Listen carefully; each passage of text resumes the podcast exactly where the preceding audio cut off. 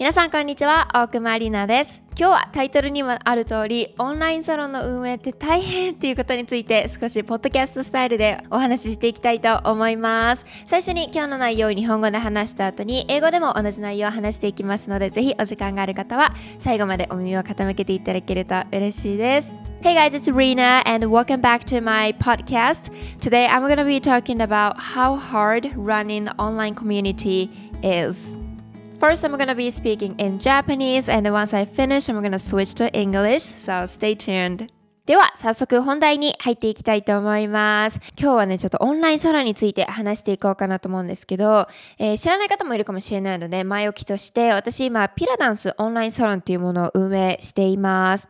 始めたのが2020年の5月ですね。ちょうどコロナが、えー始まって、みんながあの家で生活しなくちゃいけないっていうのが、えー強いられた時に、えー始めたサロンなんですけど、なんで始めたかっていうと、もともと私トレーニングとかフィットネスの動画を YouTube の方に上げていて、でコロナが起こった時に、もうちょっとこう家でできるようなトレーニングをあの密にね教えてもらいたいっていう声がたくさんあったっていうのと、あと私の中でもあの YouTube って結構たあの一方通行のレッスンだったので、みんなとこう一緒にトレーニングしてくださってるっていうのが分かったり見えたりするような環境が欲しいなと思って、えー作ったのがきっかけです。でね、あの当初から今もそうなんですけど月額、えー1000円でやっています。で、オンラインサロンをね始めた時私もう本当にその1000円の中でいかに得点をつけられるか、いかに私がこう持ってるものを提供できるのかっていうことにすごく集中していたので、得点もね7つぐらいつけてたんですよ。それこそ Zoom を使ったピラランスのレッスン週1でやったりとか、朝ライブ配信週2でやって、あと知恵袋もやっていて、知恵袋っていうのはこう私が YouTube だけではなくて、もっと体のこととかトレーニングのことなどを伝えきれていないことを、えーブログ形式で伝えていくっていうような知恵袋をやっていたりとか、あとは、えっ、と、メンバーのね、ビークルー同士の交流会が持てるようなオンライン上のハンガーと音会っていうのも月1でやってたりとか、あとスキルシェアもそうですね。これは私以外の専門な方からレッスンが受けられるっていうビークル内のスキルシェア。それからまだまだありましたよ。えっ、と、オフ会だったたり、イベント開催時のチケットが割引になったりっていうね、とにかくいっぱい得点をつけて、すごくすごく私、あの、時間も努力も使って、このコミュニティの運営をしていました。で、何が起こったかっていうと、最初のやっぱり半年とか、えー、7ヶ月、8ヶ月ぐらいはよく言ってたんですけど、だんだんね、私の中でちょっと疲れてきてしまったっていうのがあって、っていうのも一人で運営をしていて、当時メンバーが60人、70人ぐらいいてくださったので、そのオンライン上でね、その人たちを引っ張っていくっていうので、少し疲れてしまった時があって、でこれじゃダメだなと思ってモチベーションをもう一度持ち直そうとあのビークルにアンケートを取ったんですね。活動内容についてどう思いますか？とか、えーこんなことやりたいとか、これはあまり活用してないっていうのがあればぜひ教えてくださいみたいなアンケートを取ったら、やっぱりあの私がちょっと思ってたのと一緒で、ウィークルーの中でも活動量が多いっていう意見がすごく多かったんですね、アンケートの中に。で、活動量が多いだけならまだ良かったんですけど、それに加えて活動量が多い上、参加できない時すごくなんか申し訳ない気持ちになるとか、別にそんな、あの、すべて強制参加でも何でもないんですけど、イベントだったりとか、えー、 Zoom でのレッスンとか、 Zoom での hangout の時に顔出しをしないとなんかちょっと申し訳ない気がするとかね、皆さんそれぞれあの変なプレッシャーも感じてしまっていたので、あ、これは私ちょっとどうにかしなくちゃいけないと思って、3月にですね、えーリニューアルをしてしたんです。はい、オンラインサロンリニューアルをして、この時にね、改名もしました。今まではオンラインフィットネスコミュニティってってオンライン、そのフィットネス、フィットネス、フィットネスのこと全般をオンラインでやってたんですけど、もうちょっとこう私が資格を持って教えているピラダンスに特化したサロンにしようかなと思って、ピラダンスオンラインサロンっていう風に改名をしました。それが2021年の3月ですね。そう。で、解明したとともに得点もちょっと減らしてですね、あの、その分、その一つの得点の質を上げていきました。何が変わったかっていうと、まずピラダンスレッスンは今までずっとズームで、誰でもズームで受けられてたんですけど、えっ、と、ライブ配信型にして、ズームでしっかりと姿勢を見てもらいたいって方とか、後からアーカイブをね、えー見直して、えーアドバイスももらいたいよっていう方には、プラス1000円でレッスンを受けられるようになったりとか、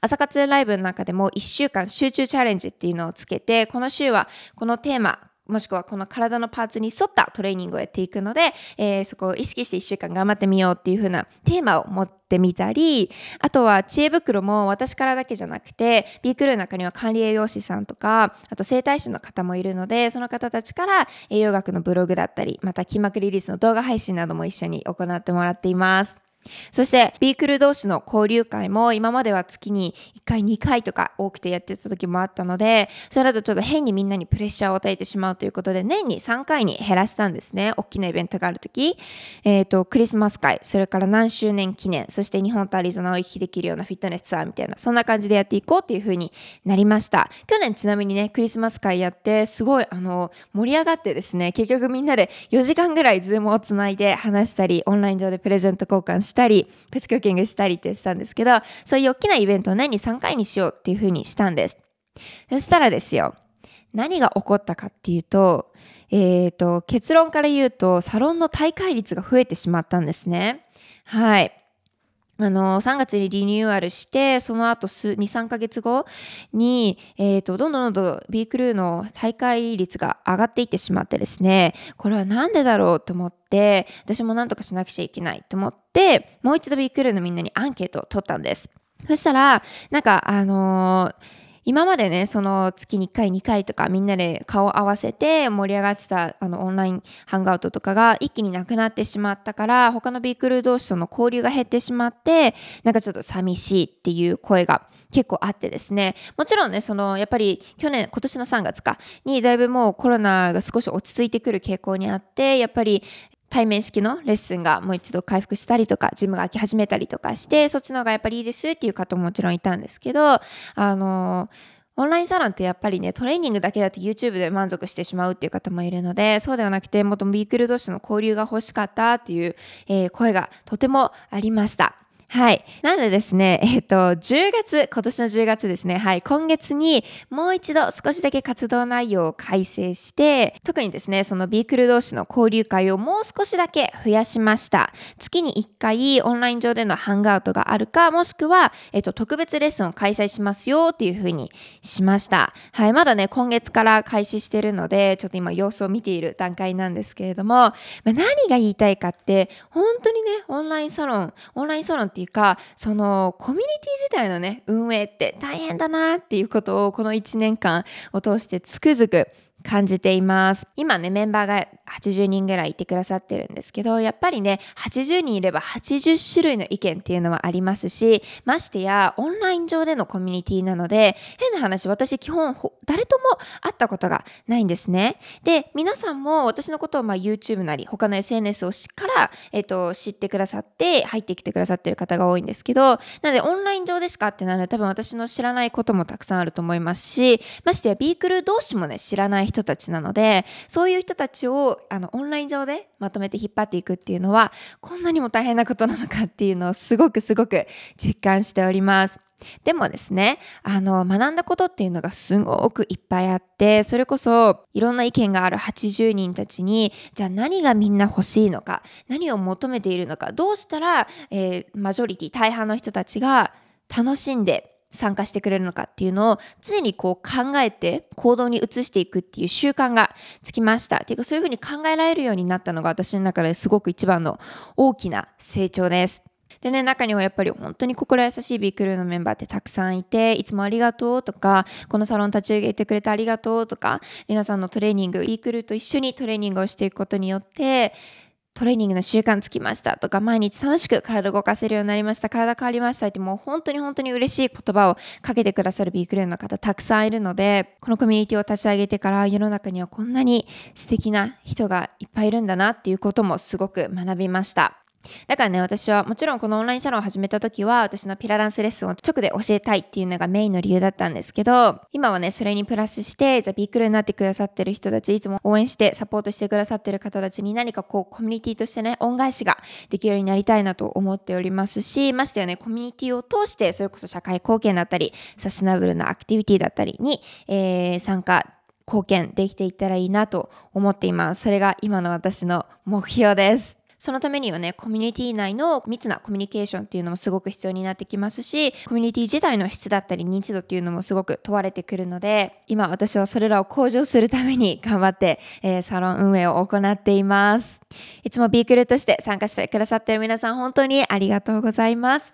これからね、もっともっと面白く学びあるコミュニティにしていきたいと思っております。またね、まだビークルになってない方、もしくは少しでも興味がある方、また私のこの成長過程を見ていきたいな、見守りたいなと思ってくださっている皆さんは、ぜひ一度オンラインサロンに遊びにいらしてください。ちなみにね、今月末もハロウィンなので、ビークル同士でハロウィンパーティーなんかを行います。それこそプチクッキングしたりとか、あとはゲームだったりとか、あと私の方からね、ちょっとしたサプライズギフトなんかも用意してあるので、そういうのを通して、またビークル同士の交流を深めつつ、トレーニングの習慣、また質を上げていきたいなと思っております。ということで、今日のお話は、オンラインサロンの運営って本当に大変。だけどすごく学びがあってやって損はないことだなっていうことをこの1年間感じましたというお話でした。ではこのまま英語バージョンに突入していきたいと思います。